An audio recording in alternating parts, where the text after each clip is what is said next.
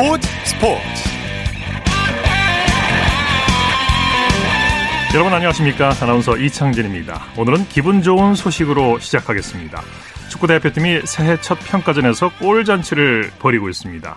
벤투 감독이 이끄는 한국 축구 국가대표팀이 우리 시간으로 조금 전 8시부터 터키 안탈리아 마라단 스타디움에서 아이슬란드를 상대로 평가전을 치르고 있는데요.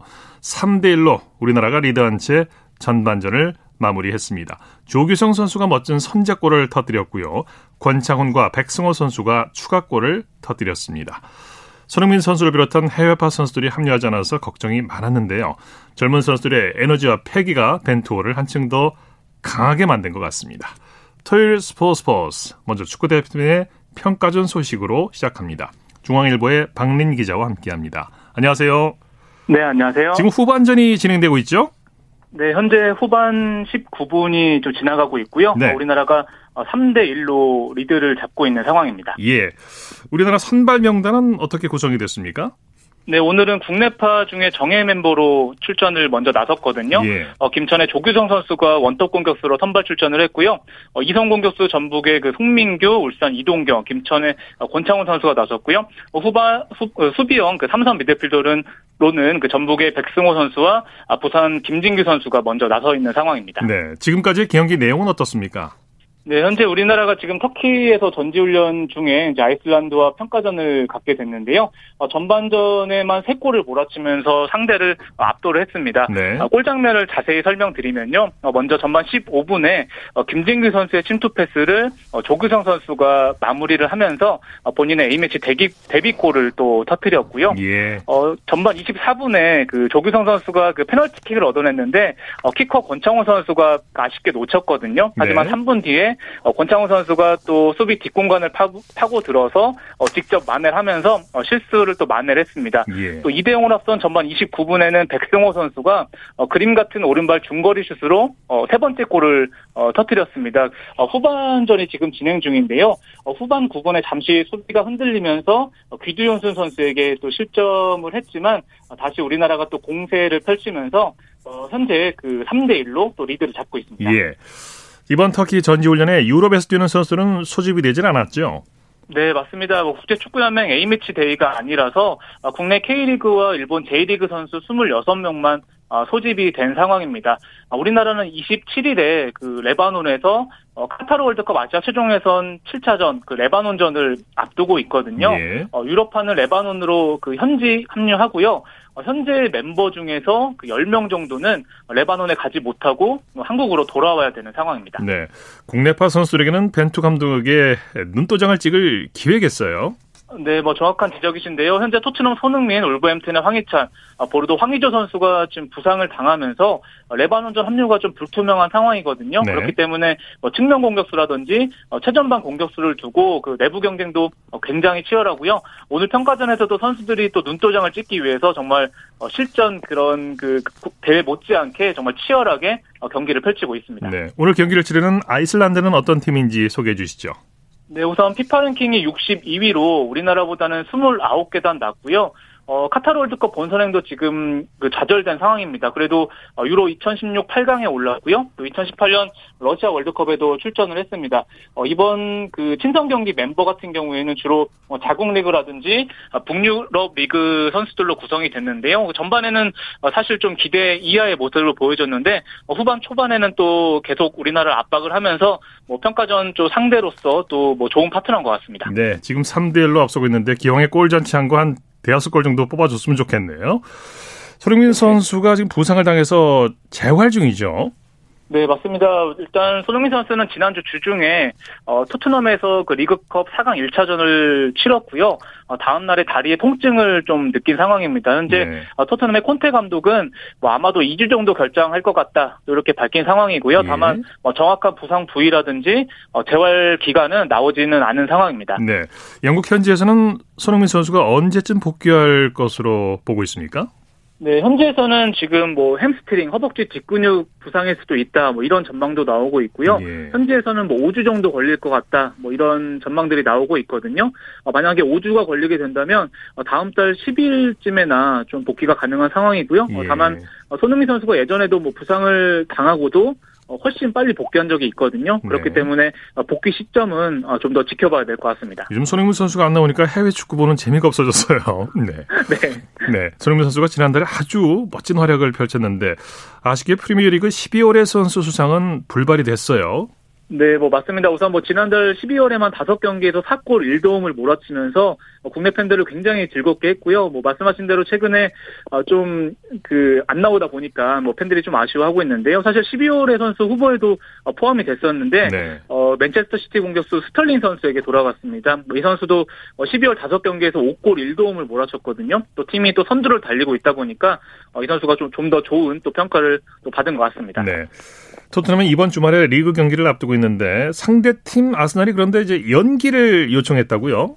네, 토트넘은 한국 시간으로 17일에 아스날과 홈 경기를 앞두고 있는데요.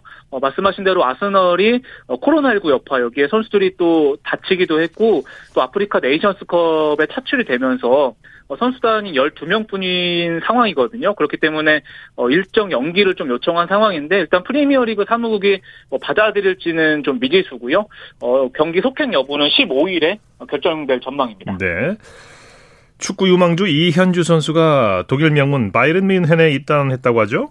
네, 뭐 기본 좋은 소식인데요. 사실 네. 바이른 뮌헨은 뭐 분데스리가 9년 연속 우승을 차지한 뭐 유럽 최강 팀 중에 한 팀입니다. 그렇죠. 아, 뮌헨이 그 공식적으로 그 이현주 선수를 1, 1년간 임대 영입했다. 또 이렇게 공식 발표를 했고요. 일단은 뮌헨 2군에 합류를 해서 어, 독일 사부 리그에서 일단 뛰면서 또 일부 승격을 좀 노릴 것 같습니다. 네, 이현주 선수를 간략히 소개해 주시죠. 네, 19살이고요. 그 K리그1 포항 유스팀 포항 제철고에서 공격형 미드필더로 활약을 했습니다. 17세 어, 이하 대표팀에도 뽑힌 적이 있고요. 어, 굉장히 스피드가 좋은 선수로 알려져 있기 때문에 어 뭐 가서 또 좋은 모습을 보여준다면 뭐 다시 한번 또 1군으로 올라서는 모습도 뭐 기대해봐도 좋을 것 같습니다. 예, 소식 감사합니다. 네, 감사합니다. 축구 소식 중화일보의 박린 기자와 정리해드렸습니다.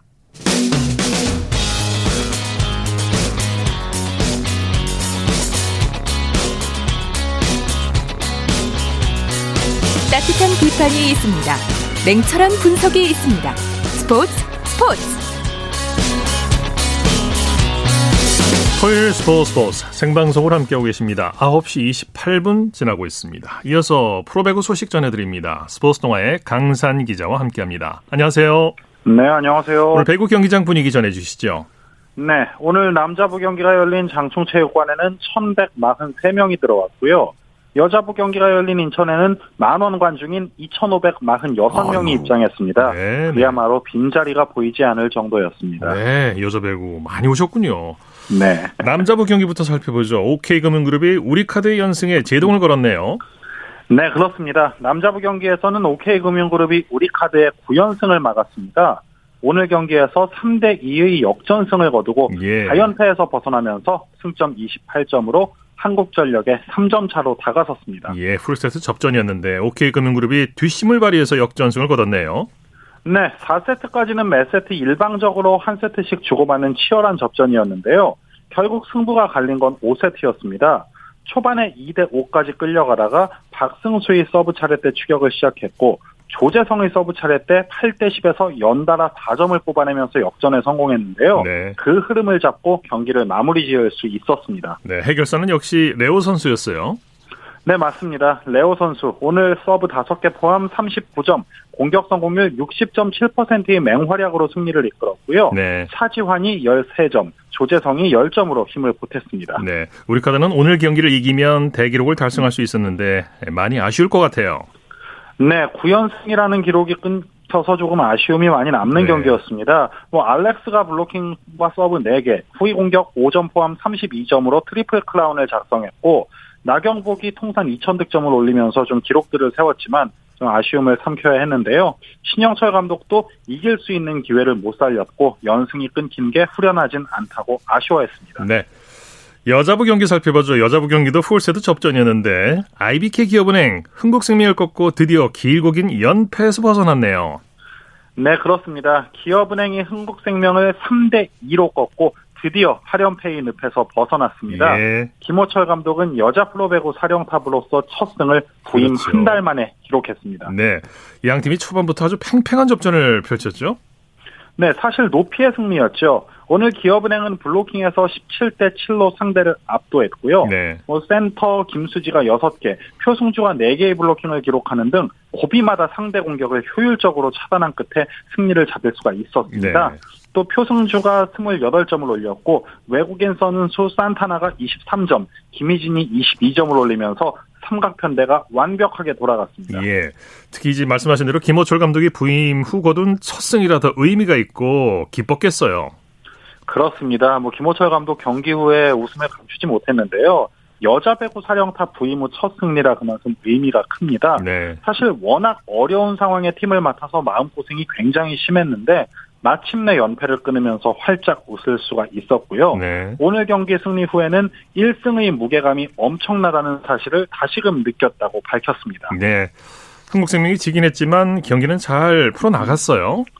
사실 흥국생명이 기존의 경기력대로 상당히 좋은 짜임새를 보여줬지만 IBK 기업은행의 오늘 경기력이 워낙 좋았습니다.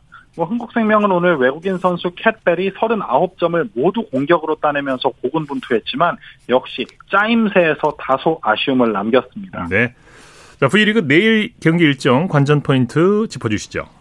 네, 내일은 의정부에서 남자부 KB손해보험과 한국전력, 김천에서 여자부 도로공사와 인삼공사가 맞대결을 펼칩니다.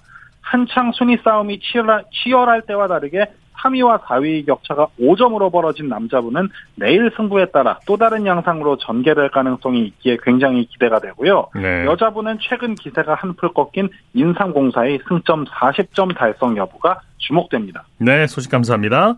고맙습니다. 프로배구 소식 스포츠 동아의 강산 기자와 함께했습니다.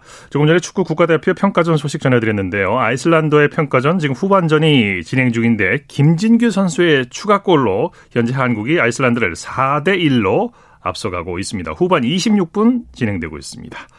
이어서 프로농구 소식 살펴보겠습니다. KBS N스포츠의 손대범 농구 해설위원과 함께합니다. 안녕하세요. 네, 안녕하세요. 오늘 여자 프로농구 한 경기만 열렸죠? 네, 그렇습니다. 남자 프로농구는 올스타전을 하루 앞두고 현재 휴식기에 들어간 상태고요. 어, 여자 프로농구는 용인에서 우리은행과 삼성생명 간의 경기가 열렸습니다. 네, 우리은행이 삼성생명을 꺾고 2연승을 거뒀네요. 네, 원정팀 우리은행이 삼성생명을 상대로 연장 접전 끝에 82대 72로 승리를 거뒀습니다. 네. 오늘 승리로 우리은행은 2위 신한과의 경기를 0.5게임 차로 줄였고요. 반대로 삼성생명은 아직까지도 연패 끈을 탈지 못하고 있습니다. 네, 연장까지 가는 접전을 벌였는데 승부가 어디서 갈렸습니까? 네, 오늘 양 팀의 경기는 3쿼터까지도 접전에 접전을 거듭했습니다. 어, 삼성생명의 활동량이 워낙 뛰어나다 보니까 우리은행을 상대로 좀 압도하는 모습 보였었는데요. 네. 하지만 후반에 누적된 파울 트러블 때문에 삼성생명도 쉽게 분위기를 잡지 못했습니다. 어, 결국 승부는 막판까지 갔는데요. 이 4쿼터 박혜진 선수의 득점이 쐐기골이 되나 싶었지만 삼성생명도 배혜윤 선수가 극적인 순간에 또 대응해주면서 연장전까지 가게 되었습니다. 네. 하지만 연장전에서는 김소니아 선수와 박지현 선수가 활약을 해줬는데요. 반면에 삼성생명은 경험 부족을 드러내면서 결국 81대 72로 패하고 말았습니다. 네, 우리은행 선수들의 활약상 자세히 전해주시죠. 네, 오늘 우리은행은 박혜진 선수가 34득점으로 맹활약해줬습니다. 이 경기를 연장전으로 끌고 가는 결정적인 득점도 해줬고요. 아주 중요한 어시스트 해내는 등 34득점으로 어, 활약을 했습니다. 이 34득점은 박혜진 선수 개인 최다 득점이고요. 그렇군요. 또 김소니아 선수도 17득점. 여기에 김정은 선수는 오늘 WKBL 역대 아홉 번째로 통산 500경, 500번째 경기를 치르게 됐는데요. 뭐 기록상으로는 뛰어나지 않았지만 결정적일 때 배혜윤 선수를 막아주고 또 리바운드를 잡아내면서 팀 승리를 도와줬습니다. 네. 코로나19로 취소된 프로농구 올스타전이 내일 2년 만에 열리게 되죠. 네, 그야말로 오랜만에 프로농구 올스타들이 팬들을 찾아가게 됩니다. 네. 내일 대구 실내체육관에서 올스타전이 열리게 되는데요. 어, 2020년 삼산체육관에서 열린 이후에 2년 만에 올스타전이기 때문인지 어, 굉장히 많은 기대를 모으고 그렇습니다. 있고요. 또 그것이 예매 3분 예매 시작 3분 만에 매진될 정도로 아주 뜨거운 관심을 모으고 있습니다. 네, 올해 올스타전 팀 허웅과 팀 허훈으로 나눠서 맞대결을 벌이게 되죠. 그렇습니다. 두 선수 모두 다 올스타 팬투표에서 10만 표 이상을 얻는 뜨거운 인기를 자랑했는데요. 네. 어, 팬투표 1위인 허웅 선수 그리고 2위인 허운 선수가 이 드래프트를 통해서 각자 원하는 선수들을 뽑았습니다. 어, 팀 허웅 같은 경우는 주전만 말씀드리자면은 김선영, 김종규, 라거나, 이대성과 함께 뛰게 되고요. 허운 선수는 이정현, 양홍석, 최준영, 문성권 선수와 함께 팀을 이뤄서 어, 맞대결 펼치게 됩니다. 네, 참 아빠 허재 씨는 참 복도 많은 사람이에요. 네, 아주 기분 좋을 것 같습니다. 네. 허운과 허운의 1대1 매치업이 성사되기도 했죠. 네, 지난 마지막 오스타전에서도 사실 두 선수가 핀 조명만 비춰진 상황에서 이 멋진 1대1 대결 펼쳐 화제가 되기도 했는데요. 네. 아마 오늘 이번 대회에서도 아마 자존심 대결 펼치지 않을까 기대하고 있습니다. 네. 위원님께서는 이번 올스타전 어떤 팀이 우승할 것으로 보십니까? 네, 사실 이번 올스타전은 좀 예상이 쉽지가 않은 게요. 이 그동안과는 좀 다르게 이 12명 모두, 그러니까 각 팀당 12명 모두가 다 팬투표로 이루어지다 보니까 이 외국 선수가 거의 안 뽑히고 국내 선수들만 뽑히게 그렇죠. 되었습니다. 그렇죠. 어, 그렇기 때문에 좀 어떤 승부가 나올지 기대가 되고 있는데 하지만 그래도 높이가 조금 더 좋은 김종규와 라건아가 버티고 있는 팀 허웅 팀이 조금 더 유리하지 않을까 싶습니다. 네. 프로농구 올스타전의 하이라이트 덩크슛 컨테스트를 빼놓을 수 없겠죠. 그렇습니다. 역시나 이번 올스타전에서도 덩크슛 대회가 많이 관심을 모으고 있는데요. 네. 어, 특히나 덩크슛 참가자들을 팬들이 직접 뽑았기 때문에 어, 더 기대를 모으고 있습니다. 네. 어, 특히나 외국 선수 부분에서는 이 오마리 스펠맨 선수, 자밀 워니, 마이크 마이어스, 또 알렉산더 선수가 나오기 때문에 이 네 명 다 게임 중에도 아주 멋진 덩크를 꽂는 선수들이라서 어, 상당히 재미있을 것 같고요. 네. 또 국내 선크 덩크슛 대회에서는 이 이제 고등 고려대학교에 입학하게 된 여준석 선수가 이 특별 게스트로 나와서 프로 선수들과 겨루게 되거든요. 네. 이 여준석 선수의 남다른 탄력을 볼 수 있는 절호의 기회가 아닐까 싶습니다. 네. 3점 슛 컨테스트도 아주 흥미롭고요. 네, 이번 3점 슛 대회는 13명이 참가하게 됩니다. 예전 같으면 10개 팀에서 한 명만 참가하게 됐었는데 어, 이번에는 좀 참가를 원하는 선수들에게 좀 문을 열다 보니까 이 KBL 내로라는 슈터들이 모두 모이게 됐습니다. 네. 뭐 허웅 선수와 허운 선수를 비롯해서 뭐 이재도, 이관희, 임동섭, 최준영, 김선영 등 어, 승부처에서 아주 짜릿한 3점을 꽂아놓았던 이 선수들이 모두 출전하게 되었습니다. 네, 이번 올스타전에서는 최근에 세상을 떠난 표명일 코치를 추모하는 시간도 갖는다고요. 그렇습니다. 지난 1월 13일 이제 아쉽게 가남으로 세상을 떠난 표명일 코치, 어, 사실 많은 농구인들이 좀 가슴을 아파, 아파 가슴 아파했는데요. 네. 어, 이번 올스타전 본 경기가 열리기에 앞서서 이 표명일 코치를 추모하는 시간을 갖기도 합니다. 네. 어, 아마도 KBL 역대 최고의 식스맨 중 한 명이었기 때문에 어, 더그 다가오는 슬픔이 더 남다를 것 같은데요. 어, 의미 있는 시간이 될 것 같습니다. 너무 젊은 나이에 갔어요. 명복을 빕니다. 네. 농구 외에도 다양한 볼거리를 준비하고 있다고 하죠. 그렇습니다. 역시나 이번 올스타전에서도 뭐 축하 공연도 있겠지만 무엇보다 기대를 모으고 있는 부분은 크볼 얼라즈라고 이제 신인 4명의 선수가 이 특별 무대를 꾸미게 되는데요. 뭐 이원석 선수라든지 또 이정현 선수 같이 어, 팬들에게 인기가 많은 신인 4명이 올라서서 또 즐거운 무대를 꾸밀 거라고 합니다. 네. 소식 감사합니다. 고맙습니다. 프로농구 소식 KBS N스포츠의 손대범 농구 해설위원과 살펴봤습니다. 쳤다 하면 홈런이고 슛 한편의 드라마. 그것이 바로 그것이 바로 손에 잡힌 우승 트로피. 목에 걸린 그 배달. 너와 내가 하나 되는 그것이 바로 그것이 바로 그것이 바로 꿈꾸던 스포츠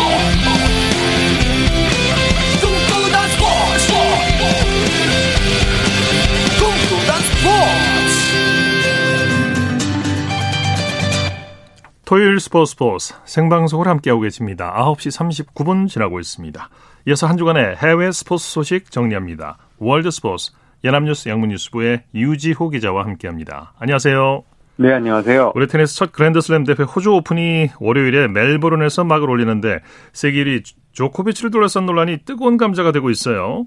네, 그렇습니다. 이 개막 전부터 남자 단식 4연패 및 통산 10번째 우승을 노리는 조코비치 비자 문제가 더 많은 관심을 받고 있는데요. 네. 어, 이번 대회를 앞두고 호주 정부로부터 비자가 취소되는 바람에 어, 호주 땅을 아예 밟지도 못할 뻔했습니다. 네. 어, 대회 조직위로부터 코로나19 백신 접종 면제 허가를 받았다고 했지만 어, 정작 공항에서 제지를 당했는데요.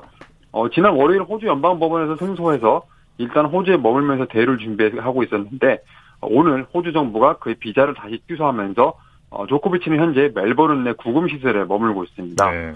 어, 호주 법원에는 비자 취소 소송의 결과가 나오기 전까지 이 시설에서, 시설에서 구류를 하는 아, 해야 되는 상황인데요.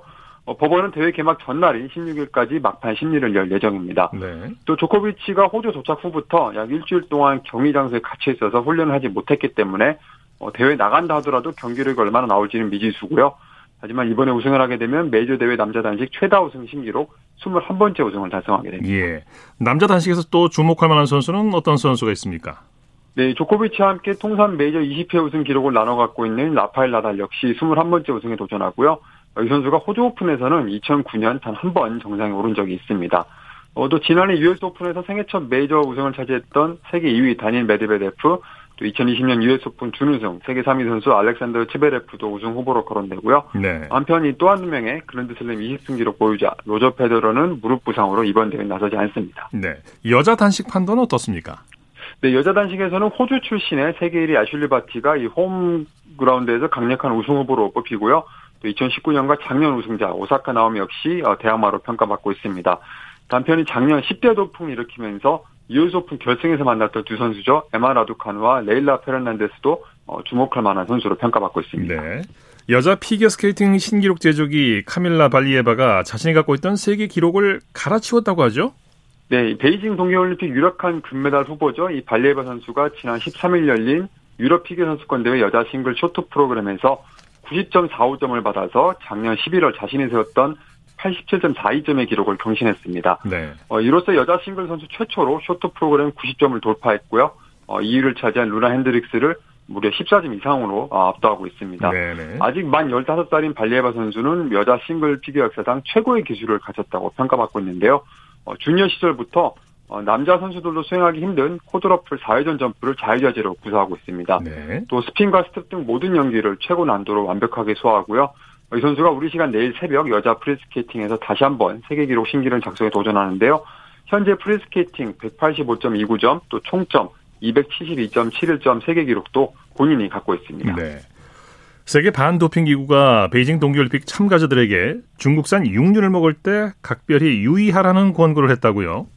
네, 그렇습니다. 중국산 고기에 금지약물 성분인 스테로이드 클렌부테롤이 들어갔을 가능성에 대비하라는 주문인데요. 예. 이 앞서 독일 반도핑 기구가 자국 선수들에게 중국산 육류 섭취를 피하고 대체 식품을 알아보라고 강조한 바도 있었습니다. 클렌부테롤은 가죽에 살을 찌우기 위해서 사용되는데요.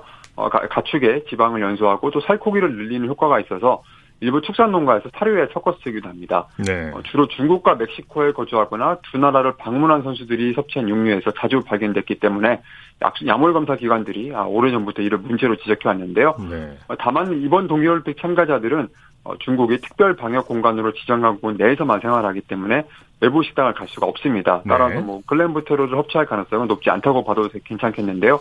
어, 그럼에도 국제반도핑 기구는 최근 검사에서 클렌부테롤 검출과 적발을 강화하는 추세라 선수들에게 각별한 주의를 당부했고요. 한편 안전한 음식을 제공할 책임은 대조직위원회와 중국 정부에 있다고 했습니다. 네, 선수는 단백질 섭취가 필수인데 이게 먹어도 된다는 얘기인지 먹지 말라는 얘기인지 모르겠네요. 네. 테니스 선수 오사카 나오미가 지난해 여자 운동 선수 수입 1위에 올랐다고 하죠? 네, 그렇습니다. 미국 경제 전문지 포브스가 지난 14일 발표한 순위를 보면 어, 오사카 나오미 선수가 5,730만 달러를 벌어서 3년 연속 1위를 지켰습니다. 대회 출전 상금으로는 230만 달러를 벌었는데 상금 외 수입을 5,500만 달러를 기록했고요. 네. 또 한국의 LPGA 투어 선수 고진영 선수가 6위에 올 이름을 올렸는데 LP, LPGA 상금으로 350만 달러, 그 외 수입으로 400만 달러가량을 올렸습니다. 예, 예. 2위와 3위는 세리나 비너스 윌리엄스 테니스 선수 자매고요. 4위는 체조 선수 시몬 바일스, 5위는 테니스의 가르비녜 무구루사인데요. 어, 한국 여자 선수 이 부분 역대 최고 순위 기록은 어, 피겨스케이팅 김연아 선수가 기록했던 2014년 4위인데요. 어, 이 조사에는 최근 13년 연속 테니스 선수들이 1위를 독차지하고 있습니다. 앞서 마리아 샤라포바와 세리나 윌리엄스가 연속해서 1위를 기록한 바 있습니다. 네, 말씀 감사합니다. 네, 감사합니다. 월드스포츠 연합뉴스 영문뉴스부의 유지호 기자였고요. 이어서 한 주간 이슈가 됐던 스포츠계 소식을 집중 분석해보는 최동호의 스포츠 칼럼 시간입니다. 스피드스케이팅 세계 1위 선수가 단 한 번의 실수로 올림픽 출전을 못할 뻔했는데요. 그런데 대표팀 동료의 양보로 베이징 올림픽에 출전할 수 있게 됐다고 합니다. 스포츠 평론가 최동호 씨와 함께 이 얘기 나눠보겠습니다. 안녕하십니까? 예, 안녕하세요. 미국 스피드 스케이팅 선수가 놀라운 선택을 했는데요. 올림픽 예. 출전권을 양보했어요. 어, 예, 그렇습니다. 놀라운 일입니다. 예, 미국의 이 스피드 스케이팅 여자 500m 베이징 동계올림픽 대표 선발전에서 이 에린 잭슨 선수가 어, 레이스 도중에 발을 삐끗하는 실수를 했거든요. 예. 그래서 이제 3위로 밀려났습니다.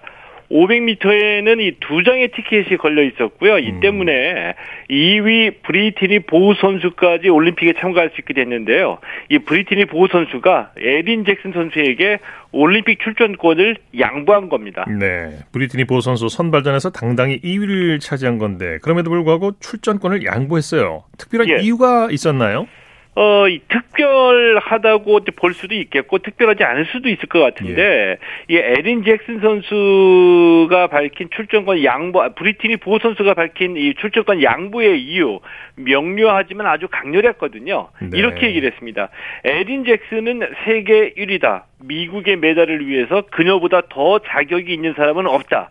이렇게 얘기를 했습니다. 예, 정말 대단한 결정인데 예. 올림픽 메달은 부와 명예를 함께 누릴 수 있는 기회이기도 하고요. 그래서 더 출전권 양보가 어려운 일일 수도 있는 건데 정말 어려운 결정을 했어요. 아, 예, 그렇죠. 이 브리티니 부호 선수가 어, 현재 그 에린 잭슨 선수에게 기록이 뒤쳐진다고 하더라도 이 선수라면은 누구나 남은 시간 동안 더 훈련해서 메달을 따겠다 이런 희망을 가질 수는 있겠죠. 네. 또이꼭이 메달이 아니더라도 이 올림픽 출전 그 자체가 영광이 될 수도 있겠고요. 이 더군다나 올림픽은 선수들에게 명예는 물론이고요.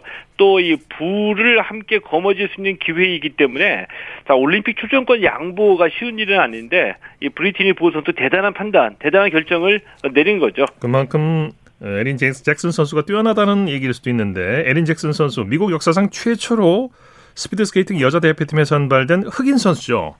아, 예, 맞습니다. 이 에린 잭슨 선수, 이 미국 스피드 스케이팅 대표팀 사상 이 최초의 여자 흑인 선수입니다. 자, 2018년 이 평창 동계올림픽에도 참가했었거든요. 네. 근데 이 평창에서는 24위에 그쳤고요.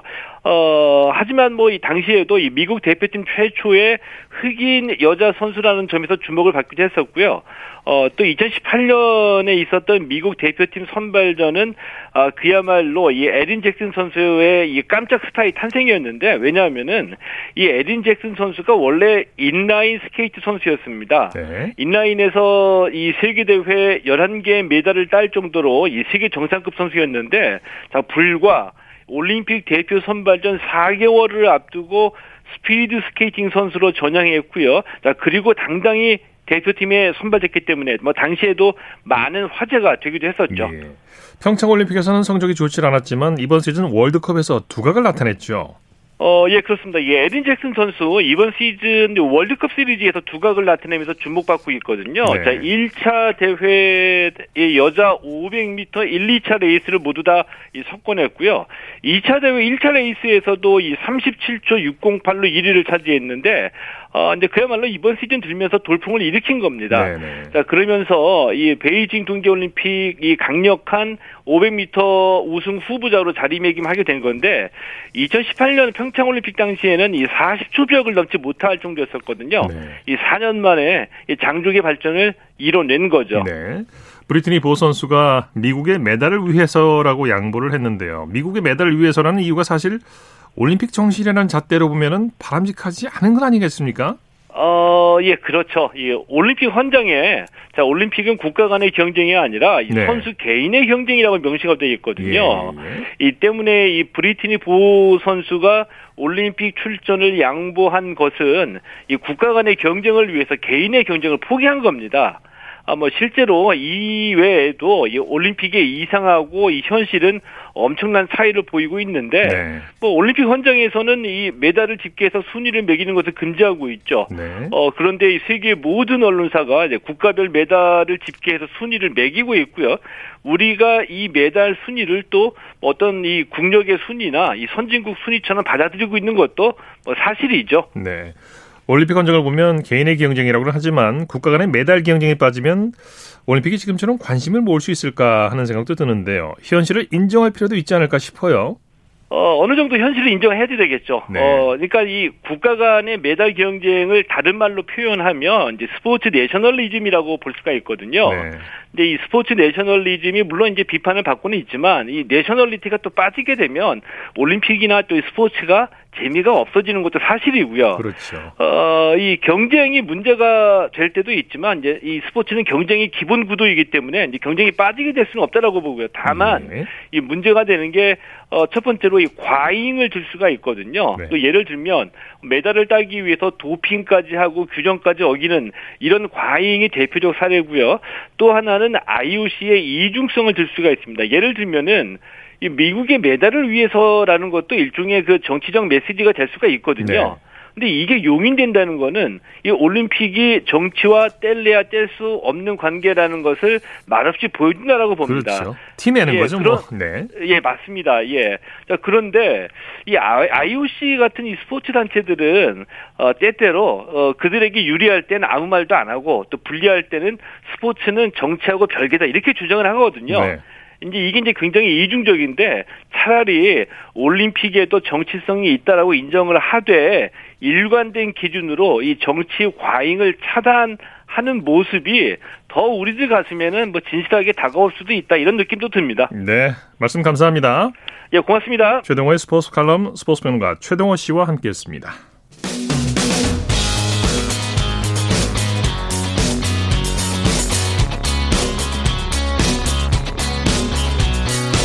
따뜻한 비판이 있습니다.